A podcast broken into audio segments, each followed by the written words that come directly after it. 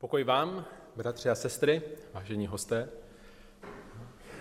I dnes věřím, že jsme se sem sešli k tomu, abychom uctívali našeho Boha, abychom ho chválili, abychom oslavovali jeho jméno a společnými písněmi, společnými modlitbami, společným studiem jeho slova.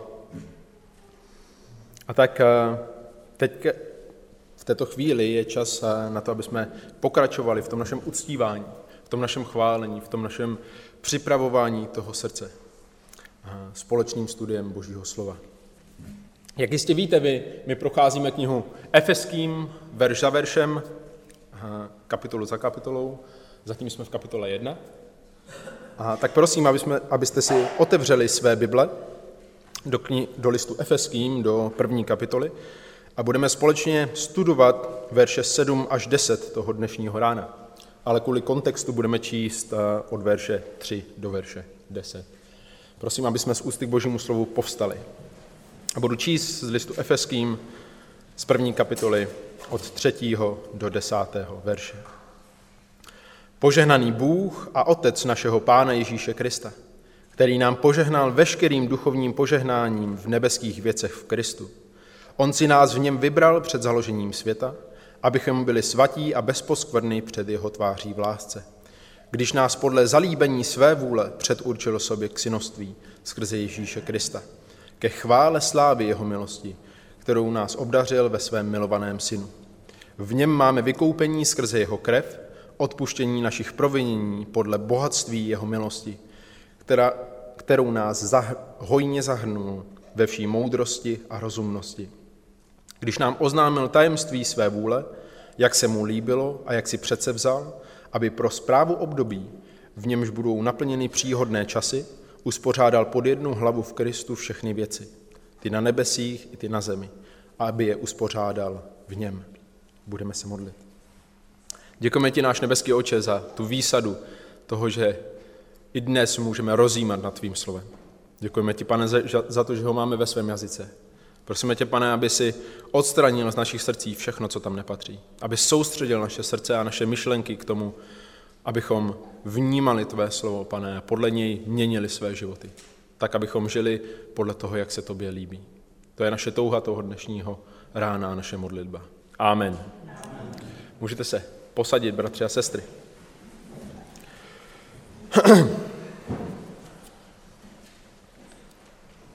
Jenom abychom si připomněli tu správnou perspektivu, tak eh, Pavel, jak jistě všichni víme, píše eh, tento list, nebo spíše, lépe řečeno, Duch Svatý skrze Pavla píše tento list eh, církvi do Efezu. Církvi, která se nacházela uprostřed města, které bylo plné model.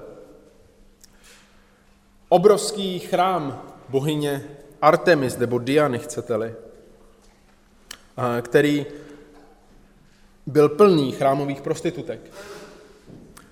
Chrám císaři římskému a dalších mnoho chrámů, které byly v tom městě, vyvolávali tlak na křesťany v tom městě. Tlak toho, aby žili podle tohoto světa. Aby žili v těch kolejích, které nastavil ten svět a uctívali jednu z těch model, která tam byla, a tak když studujeme tento text, tak eh, ta situace těch křesťanů byla velice podobná té naší. Možná, když jste sledovali v těch uplynulých dnech televizi, nebo když jste byli zavření sami v pokoji a sledovali jste internet, tak na vás podobné nátlaky byly každou minutu. Stránky, které čpěly reklamou na různé věci. Na věci, které nutně potřebuješ, nebo na věci, které nutně chceš, nebo na věci, které uh, tlačily na tvoji žádostivost. A ta otázka, kterou měli ti křesťané, je, jak žít zbožně v tomto čase, v tomto městě, uprostřed všech těch pohanů a model a všeho toho, co na nás útočí. A tak Duch Svatý skrze Pavla jim píše právě kvůli tomu, aby odpověděl na tyto otázky. Jak žít zbožně v takovýchto okolnostech? Jak žít zbožně a zvítězit v takovýchto dobách? Jak být schopen žít tak, jak se líbí Bohu. A my víme, že eh, těch prvních, ty první tři kapitoly jsou o, o evangeliu, jsou, jsou o teologii, jsou o tom, co Bůh udělal. A ty ostatní, ty, ty, ty ostatní, a ty následující tři, to nejsou ostatní tři, to jsou následující tři, jsou o tom, jak na základě toho my máme žít. A to rozdělení je tak učiněno schválně, protože Pavel takto své listy rozděluje vždy. A ten důvod k tomu je, aby si pochopil, jak musíš žít, tak musíš pochopit, kdo je Bůh. Bůh ti dal všechno ke zbožnému životu skrze poznání Pána Ježíše Krista, tak jak jsme slyšeli. A tak ho musíš znát.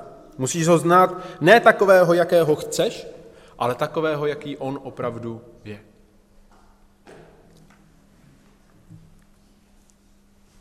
A tak eh, Pavel v tom, v tom listu efeským, tu první kapitolu začíná chvalospěvem.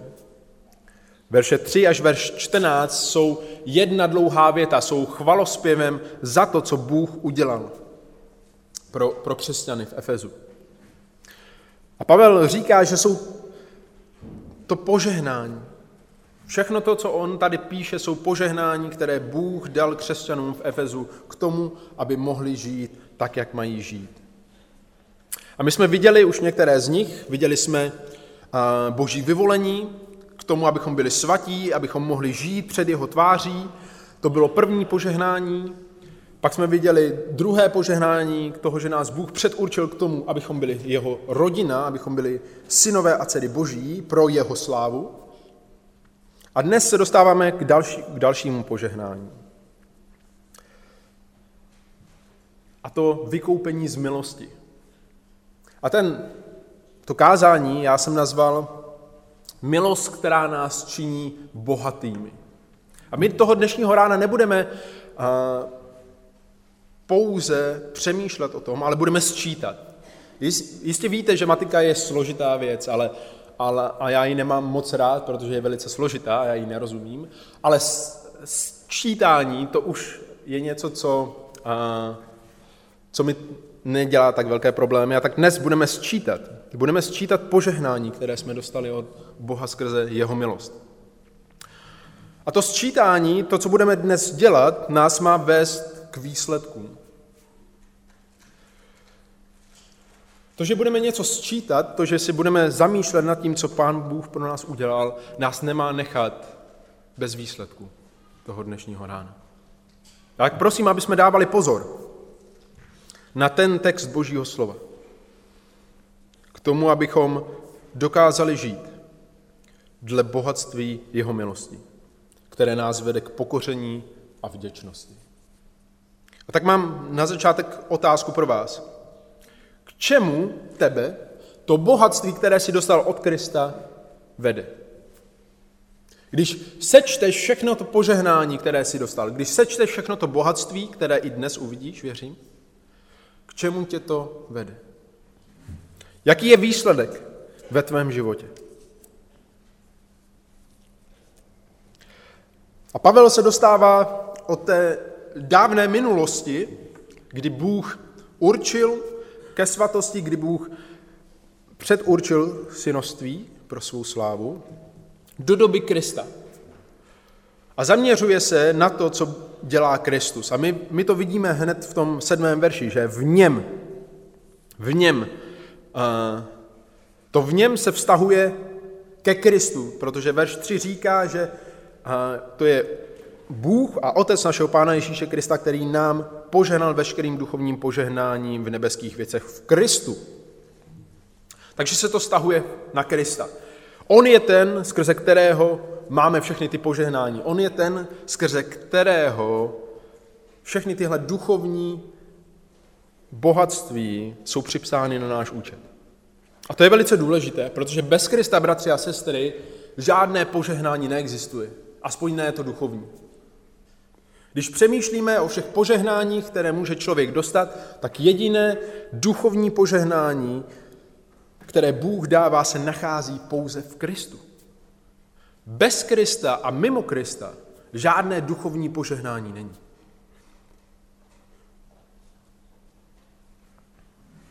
A proto, když jsme četli ty verše, tak jsme viděli, že to je skrze něj, nebo v něm jsme byli vybráni pro svatost a v něm jsme obdrželi synoství.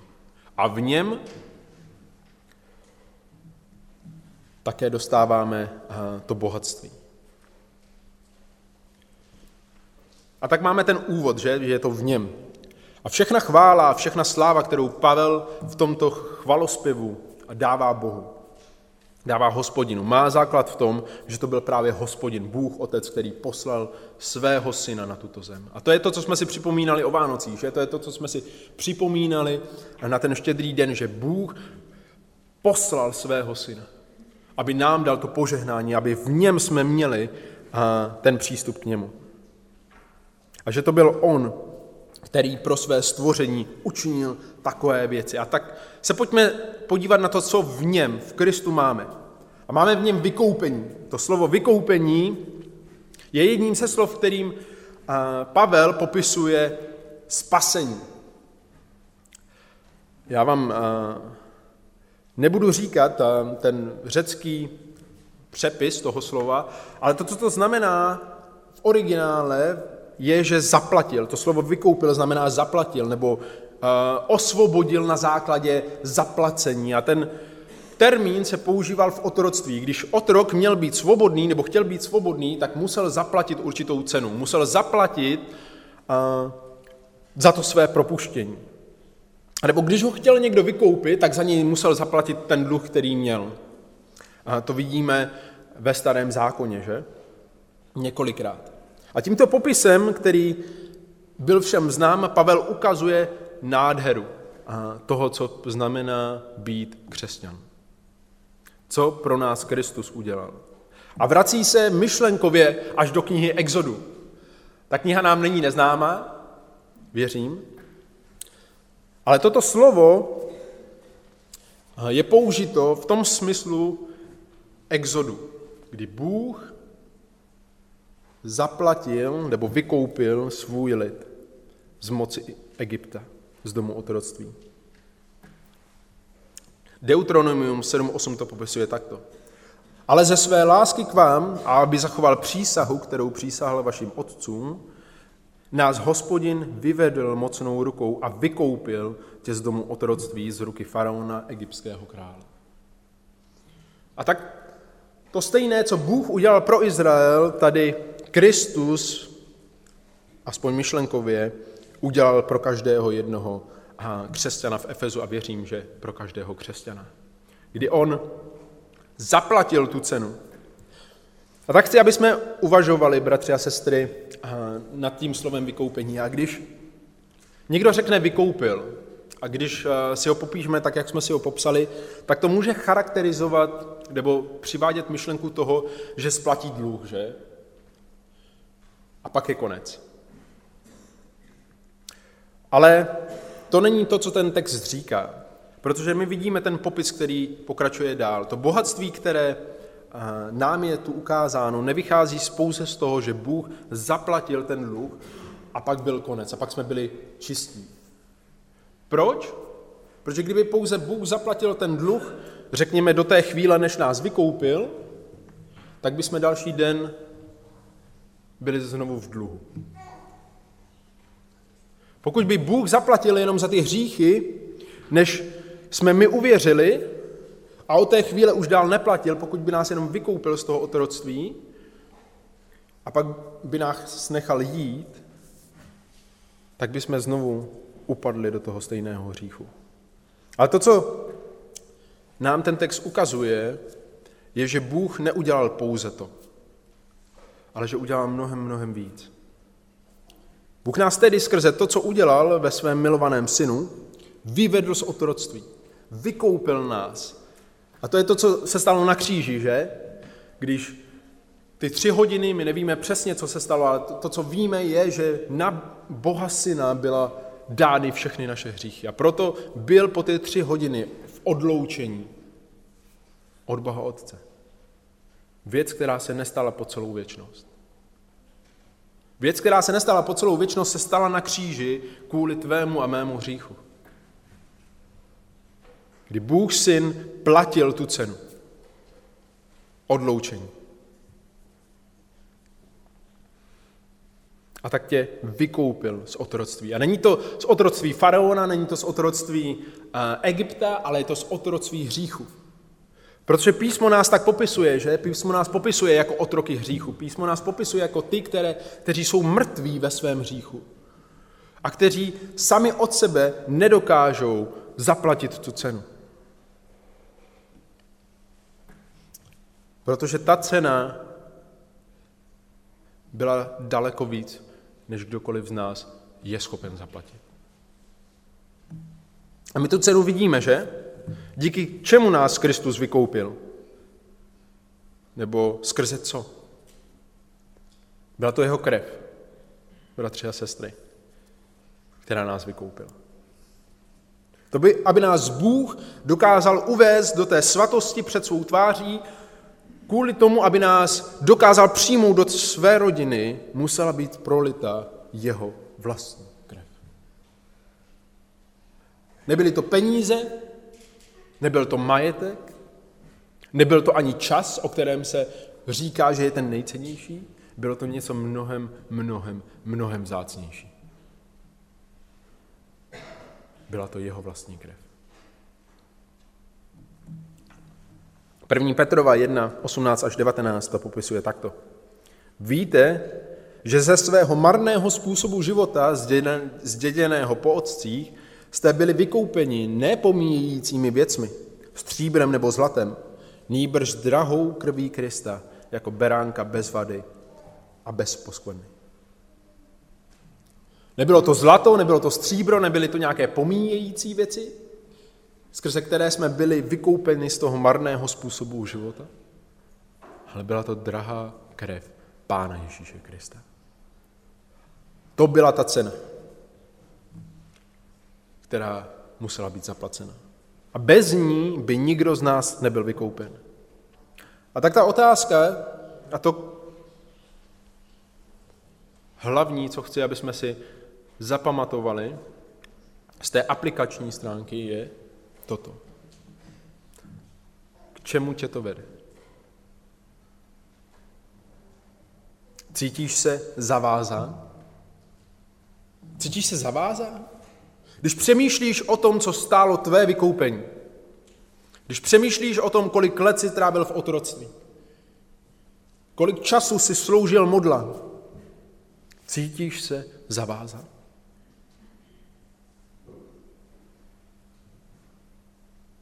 Cítíš se být dlužníkem?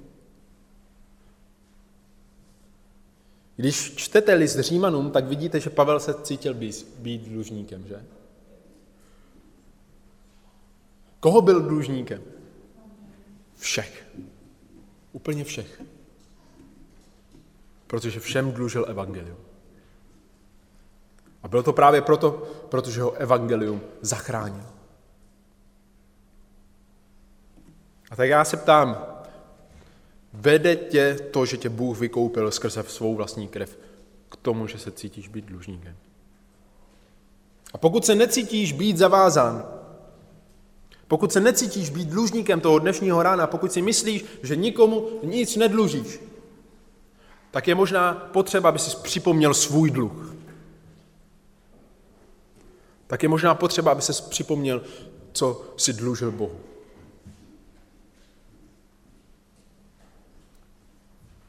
Tvůj úpis, tvůj dluh, ten, který byl napsán, nemohl být smazán ničím jiným než krví Pána Ježíše Krista. A to je to, co je vykoupení, že? Kdy Bůh skrze svou krev smazal ten úpis. Smazal ten dluh. A odpouští naše provinění. A to slovo provinění prakticky znamená ukročit stranou z té správné cesty. Nebo uh, určitý morální hřích. Ale to ukročení má ten význam tady skrze, toho, skrze ten kontext. Každé tvoje ukročení stranou, dle, které nebylo dle boží cesty. Každé provinění Vše, co tě uvedlo do viny, to bylo odpuštěno skrze krev Pána Ježíše Krista. A to slovo vykoupení zde mělo za cíl odpuštění. Když tě Bůh vykoupil skrze Pána Ježíše Krista, tak ti odpustil každé jedno z těchto provinění. Jednoduše jde o každý skutek, který je mimo boží plán pro tvůj život. A každý jeden z těchto skutků nám byl na základě Kristovy krve odpuštěn. Protože ho Kristus zaplatil. A tím jsme byli přijati do boží rodiny, bratři a sestry. Tím jsme se stali součástí boží rodiny. Ale tak já se ptám, cítíš se být zavázán? Když ti každé jedno tvoje provinění bylo skrze Kristovu krev odpuštěno. A já se ptám, čemu tě to vede? Efeským, pátá kapitola, první verš říká, napodobujte tedy Boha jako milované děti a žijte v lásce, jako i Kristus miloval vás, nás, a vydal sám sebe za nás jako dar a oběť Bohu v příjemnou vůni. Je tohle to, co děláš? Díky tomu, že ti bylo odpuštěno každé provinění a byl jsi přijat jako boží milované dítě, napodobuješ Boha a žiješ v lásce, tak jako Kristus žil v lásce a vydal sám sebe jako oběť smíření.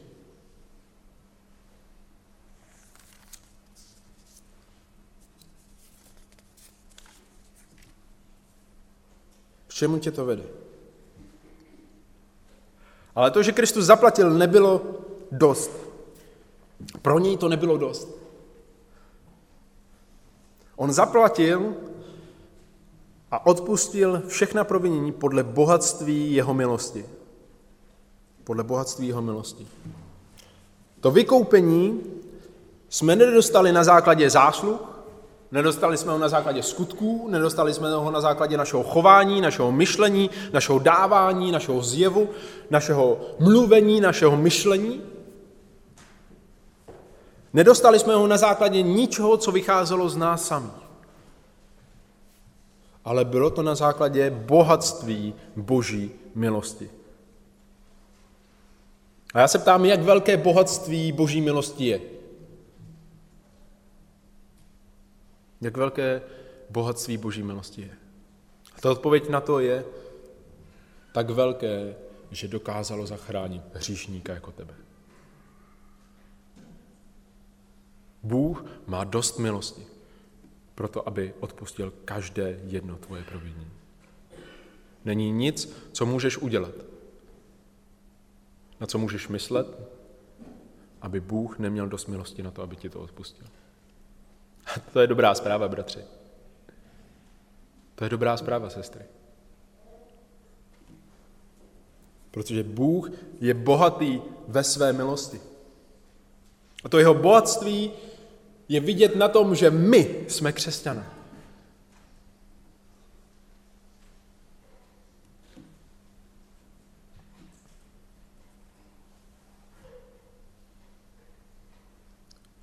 Ale ta otázka je, proč ji dal nám? Proč tu milost dal nám zrovna? A ta odpověď se nachází v těch předchozích verších, že? Abychom byli pro jeho slávu před jeho tváří ve svatosti. Jako jeho děti. A to bohatství jeho milosti, když nám dal tu milost,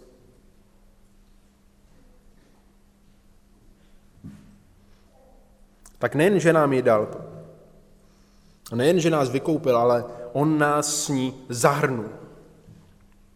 Nevím, jestli uh, jste někdy si hráli na písečku, když jste byli malí, a když jste si vytvářeli své bábovičky, ale co se stalo, když přišel váš bráška a vzal kýbl plný písku a dal to na, dal to na tu uh, vaši bábovičku? To vás naštvalo, že? Protože byla zahrnutá byla, byla přikrytá, už jste ji neviděli, už jste s ní nemohli nic udělat. A nebo když jste dali někomu, aby vykopal nějaký příkop, A někdo přijel a, a zahrnul ho. To je to, co Kristus udělal. Bůh nejenže nás vykoupil, nejenže zaplatil tu cenu, on vzal z toho bohatství své milosti a přikryl nás. Takže nejsme vidět. Takže není ani jedna známka o žádném provinění před jeho tváří. Protože kdyby tam byla jedna známka nějakého provinění, tak se nemůžeme postavit nikdo z nás před Boha. A proto on vzal tu svoji, z toho svého bohatství tvé milosti a skrze Krista ji dal na nás. A to je ta další věc, co se stala na kříži, že? Kristus nejenže zaplatil ten náš dluh, ale on vzal tu svoji spravedlnost a připsal ji na náš účet. A tak v božích očích my jsme spravedliví. Ne kvůli tomu, co jsme udělali my, ale kvůli tomu bohatství jeho milosti, kterou nás hojně zahrnul. Nejenže, nejenže nás zahrnul, ale on nás hojně zahrnul.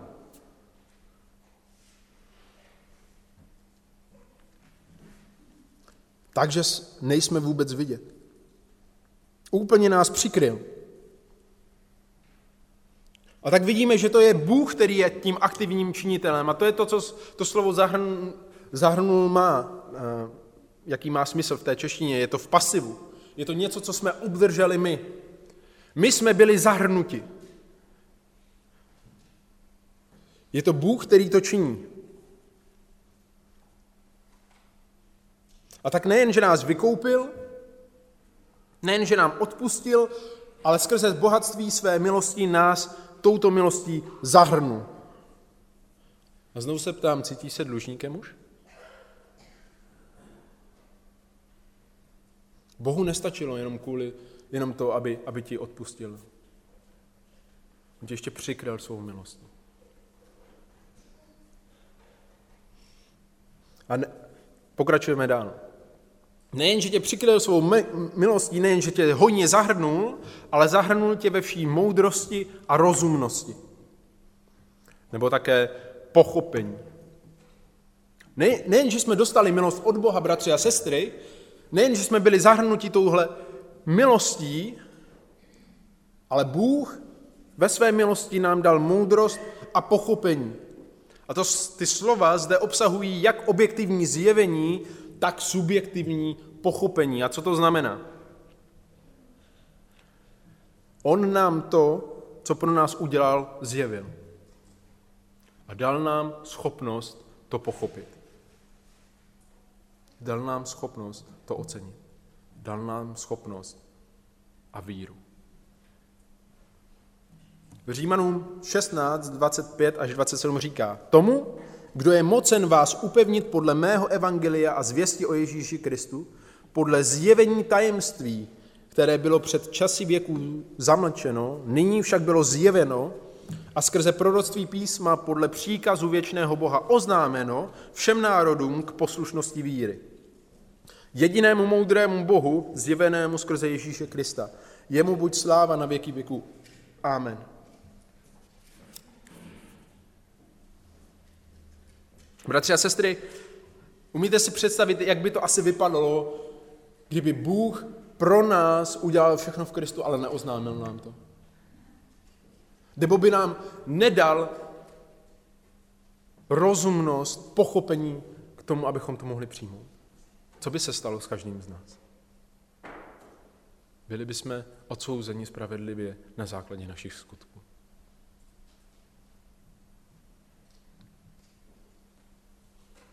Bohu nestačilo jenom za nás zaplatit. Bohu nestačilo jenom nás přikrýt svou hojnou milostí. Bůh nám to zjevil ve svém slovu. A dal nám Ducha Svatého, který nás uvádí do veškeré pravdy. A tak jsme mohli porozumět tomu, co pro nás Kristus udělal. A dostali jsme víru.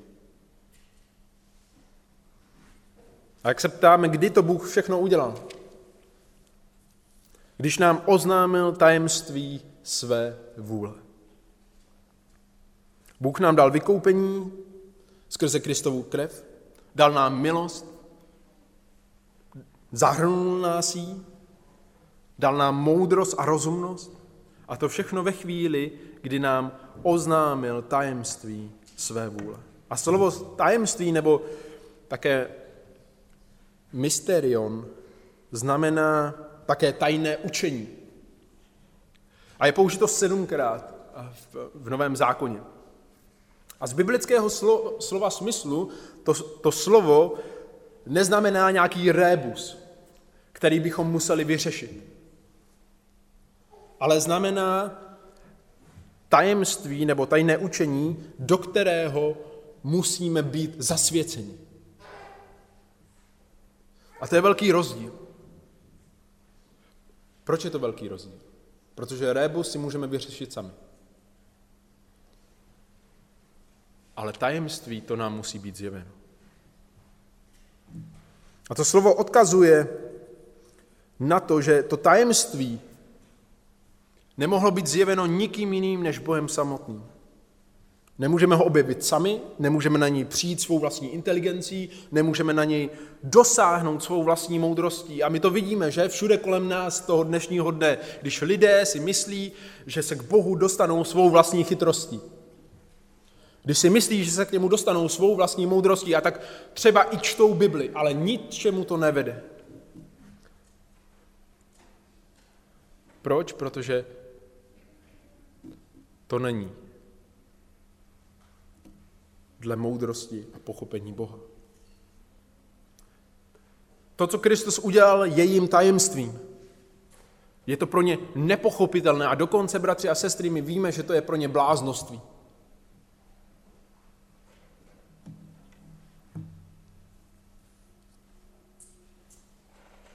Ale Bůh se rozhodl nám toto tajemství své vůle oznámit skrze svou milost. Ale musíme na druhé straně říct, že pro jiné je toto tajemství pořád tajemství. A nikdy nebude zjeveno. Ne každý to pochopí, protože nezáleží na lidské moudrosti, ani na lidských snahách, ani na lidské vůli, ale na Bohu a na jeho milosti a na jeho daru moudrosti a rozumnosti. A my to vidíme všechno v první Korinským 1.17 až 2.16. A nebojte se, já nebudu číst všechny ty verše, ale přečtěte si je doma. Kde Bůh se rozhodl zahalit, zahambit moudrost moudrých. A učinil to, co udělal bláznostvím tomuto světu, protože se lidé ve své moudrosti nebyli schopni poznat jeho samého. A také se Bůh rozhodl skrze bláznoství této zvěsti zachránit ty, kdo věří. A když mluví o moudrosti, tak mluví toto. První Korinským 2, 6 až 9 říká, a o moudrosti mluvíme mezi zralými. Ne ovšem o moudrosti tohoto věku, ani o moudrosti vládců tohoto věku, která zaniká, nýbrž o boží moudrosti, skryté v tajemství, kterou Bůh před věky předurčil k naší slávě. Tu nikdo, moudrost, z vládců tohoto věku nepoznal, neboť kdyby ji poznali, nebyli by ukřižovali pána slávy. Ale jak je napsáno, co oko nevidělo a ucho neslyšelo a na lidské srdce nevstoupilo, to Bůh připravil těm, kdo ho milují. Bratři a sestry, kdo tenhle verš, ten poslední, vztahoval na nebe? Když jsem byl mladší, já. Vždycky jsem si myslel, že je o nebi, ale ten kontext nemluví o nebi. Ten kontext mluví o evangelium. O tom tajemství, které Bůh zjevil. Co oko nevidělo, co vaše ucho neslyšelo, co na vaše srdce nepřišlo, to pro vás připravil Bůh, pokud ho milujete. A to, co připravil, je evangelium. Je evangelium. Kdo z vás, bratři a sestry, vzpomeňte si na chvíle, kdy jste nebyli věřící, komu z vás přišlo na oči, nebo na uši, nebo na srdce, že by Bůh se obětoval za vás. Kdo, kdo by si pomyslel, že právě pro vás, právě pro mě, Bůh obětuje svého syna. Mně to ani na srdce nepřišlo.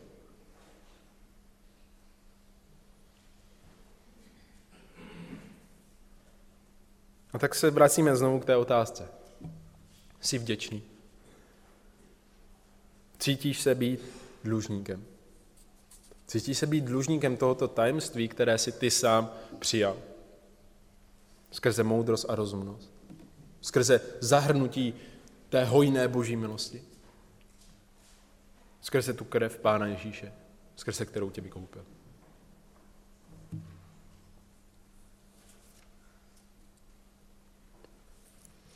V listu Koloským to, to tajemství, který, kterým je evangelium, je popsáno takto. Koloským 1, 26 až 27.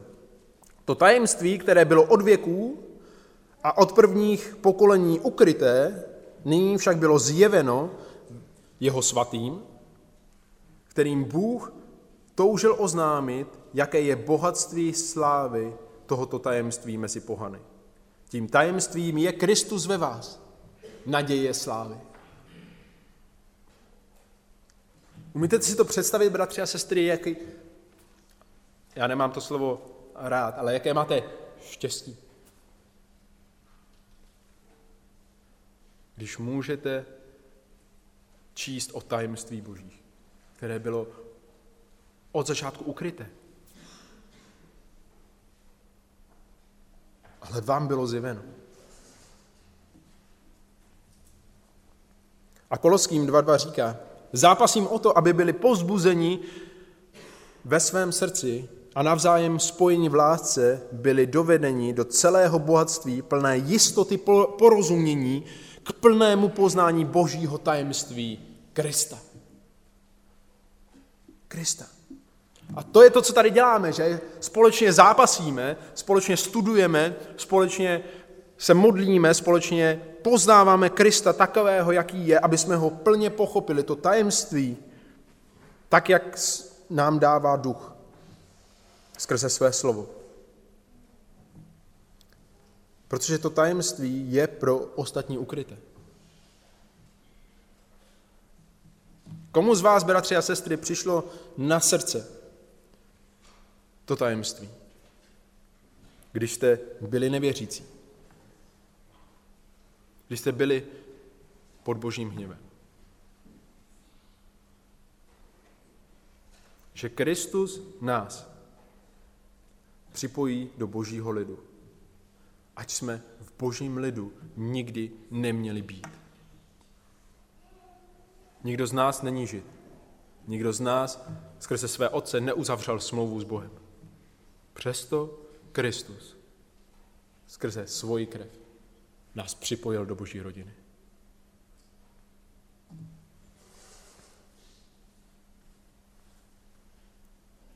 A udělal to tak, jak se mu zalíbilo a jak si přece vzal. A znovu se vracíme zde k tomu, co Pavel už popsal. Pavel nás zde bere do toho epicentra božího plánu a dává vše do toho kontextu, do kterého to náleží. To, co se Bohu líbilo, to, co si přece vzal, zahrnuje všechno to, co jsme dosud studovali. A ještě mnohem víc. Nejen vykoupení, nejen odpuštění provinění, ale moudrost a porozumění a zjevení tajemství.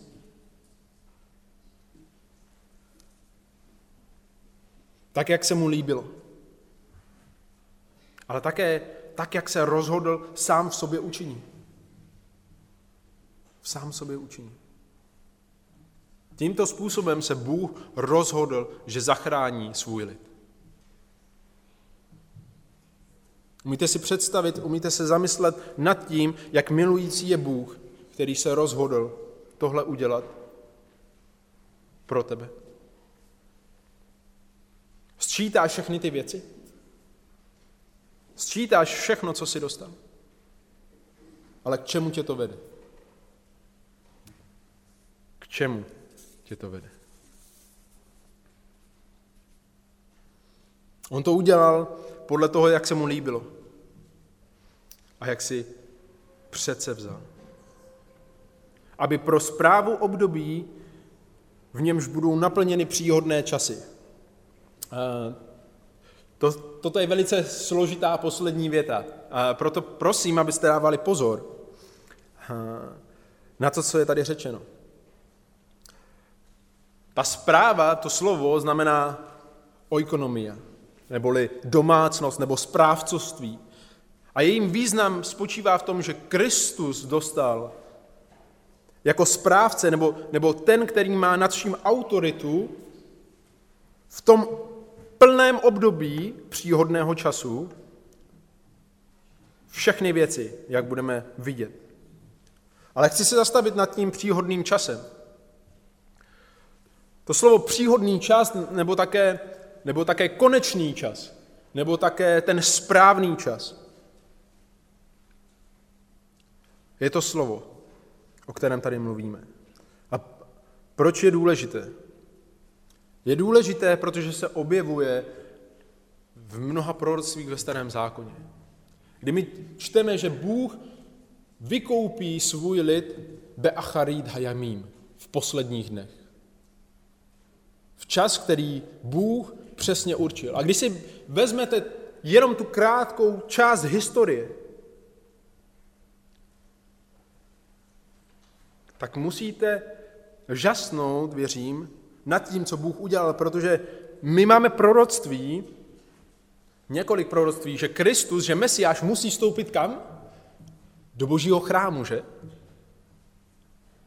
Musí stoupit do božího chrámu, ale řekněte mi, jak dlouho byl chrám postaven, tedy ten druhý chrám, než byl zničen. Bylo to asi sto let. A vy si říkáte sto let, to je docela dlouhá doba. Ale není tomu tak.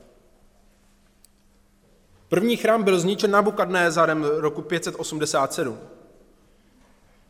a byl postaven, byl, byl začen, začen, jeho začátek té stavby byl 80 let později, někde v roce 517 nebo 16 před, před ale dokončen, tak aby byl zasvěcen protože byl několikrát znesvěcován v průběhu historie, byl v roce 63 před Kristem. A zničen byl roku 70 po Kristu. A v téhle krátké, v krátkém období historie Bůh musel poslat Mesiáše, aby vstoupil do chrámu. Protože od té doby chrám nebyl. A tak, aby pro zprávu období, aby všechno spravoval v něm, ve chvíli, kdy přišly ty příhodné časy, poslal Krista. Aby pod, uspořádal pod jednu hlavu v Kristu všechny věci, ty na nebesích i ty na zemi, aby je uspořádal v něm. To slovo uspořádat je použito pouze dvakrát v celé Bibli. A znamená schromáždit, představit jako jeden celek. To druhé použití máme v Římanům 13.9, kde je použito ve, ve smyslu schrnutí. Ve smyslu schrnutí.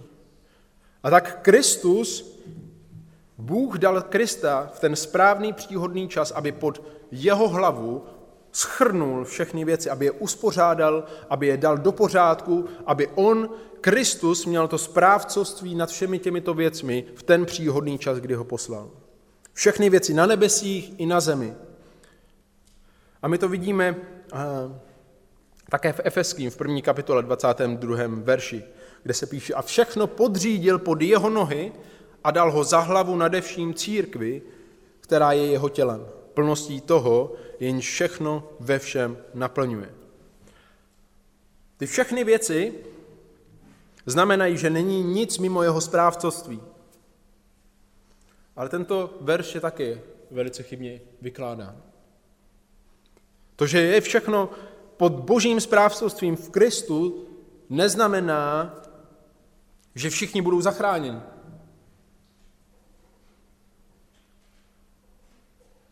neznamená, že všichni budou spaseni.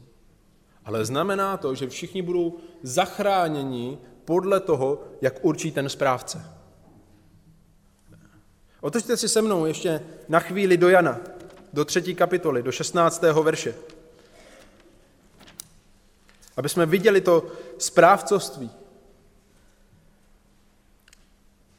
My čteme v tom 16. verši, neboť Bůh tak miluje svět, že dal svého jediného syna, aby žádný, kdo v něho věří, nezahynul, ale měl život věčný. Ale pokračujeme dál v tom textu. Bůh, vždyť Bůh neposlal svého syna na svět, aby svět odsoudil, ale aby byl svět skrze něj zachráněn. Kdo v něho věří, není souzen. Kdo však nevěří, již je odsouzen, protože neuvěřil ve jméno jediného syna Božího. Jinými slovy, ten svět neznamenají všichni, ale znamenají ti, kdo věří. Protože ten kontext nám jasně ukazuje tady tyto věci. A tak Bůh ve svém správcovství, nebo proto správcovství v ten příhodný čas uspořádal všechny věci pod hlavu Krista. Kristus je tou hlavou a Kristus rozhoduje tak, jak to bude. A Kristus říká, kdo může být spasen a za jakých podmínek. A to, jak můžeme být spasení, je pouze z toho, kdy nás Bůh vykoupí skrze jeho krev a odpustí díky té krvi všechny naše hříchy. A kdy nás zahrne svou milostí a dává, dá nám moudrost a porozumění. A znovu Koloským 1, 16 až 18 to popisuje takto. Neboť v něm bylo stvořeno všechno na nebesích i na zemi, věci viditelné i neviditelné, ať trůny nebo panstva, vlády nebo autority, všechno je stvořeno skrze něho a pro něho. On je především a všechno v něm spočívá. A on je hlavou těla církve, on je počátek prvorozený z mrtvých, aby on sám zaujal ve všem první místo. A tak Kristus je tedy ten, kdo dává příkazy a kdo to řídí, protože mu byla dána ta zpráva těchto věcí. A on díky tomuto správcovství vykoupil svůj lid. A znovu se ptám, bratře a sestro, jsi vděčný? K čemu tě vede to, že Kristus je správcem? A nejen, že Kristus je správcem, ale že On je tou hlavou. A nejen, že On je tou hlavou, ale že On se rozhodl podle toho, jak se mu líbilo a jak si přece vzal, vykoupit svůj lid skrze jeho krev. Pavel toto tajemství, kterému bylo zjeveno, vnímal jako dluh vůči všem ostatním, kterým to tajemství zjeveno nebylo. Kolik jich máš ty kolem sebe?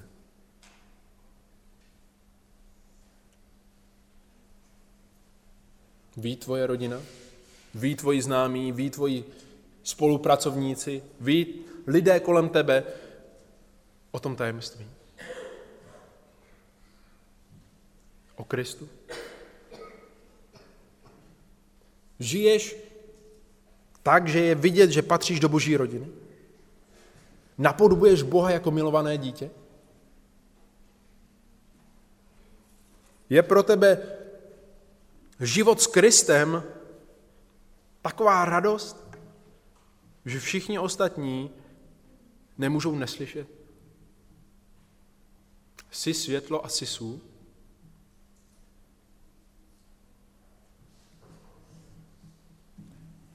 Bůh tě zahrnul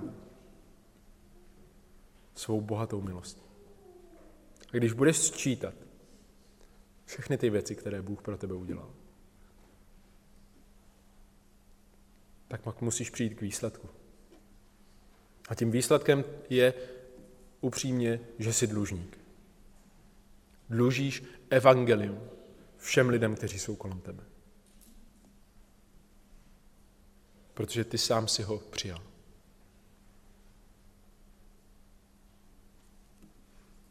A tak když ukončujeme tento rok, spočítej, co všechno si dostal. A pokud se necítíš dlužníkem, tak si vzpomeň na ten dluh, který jsi měl.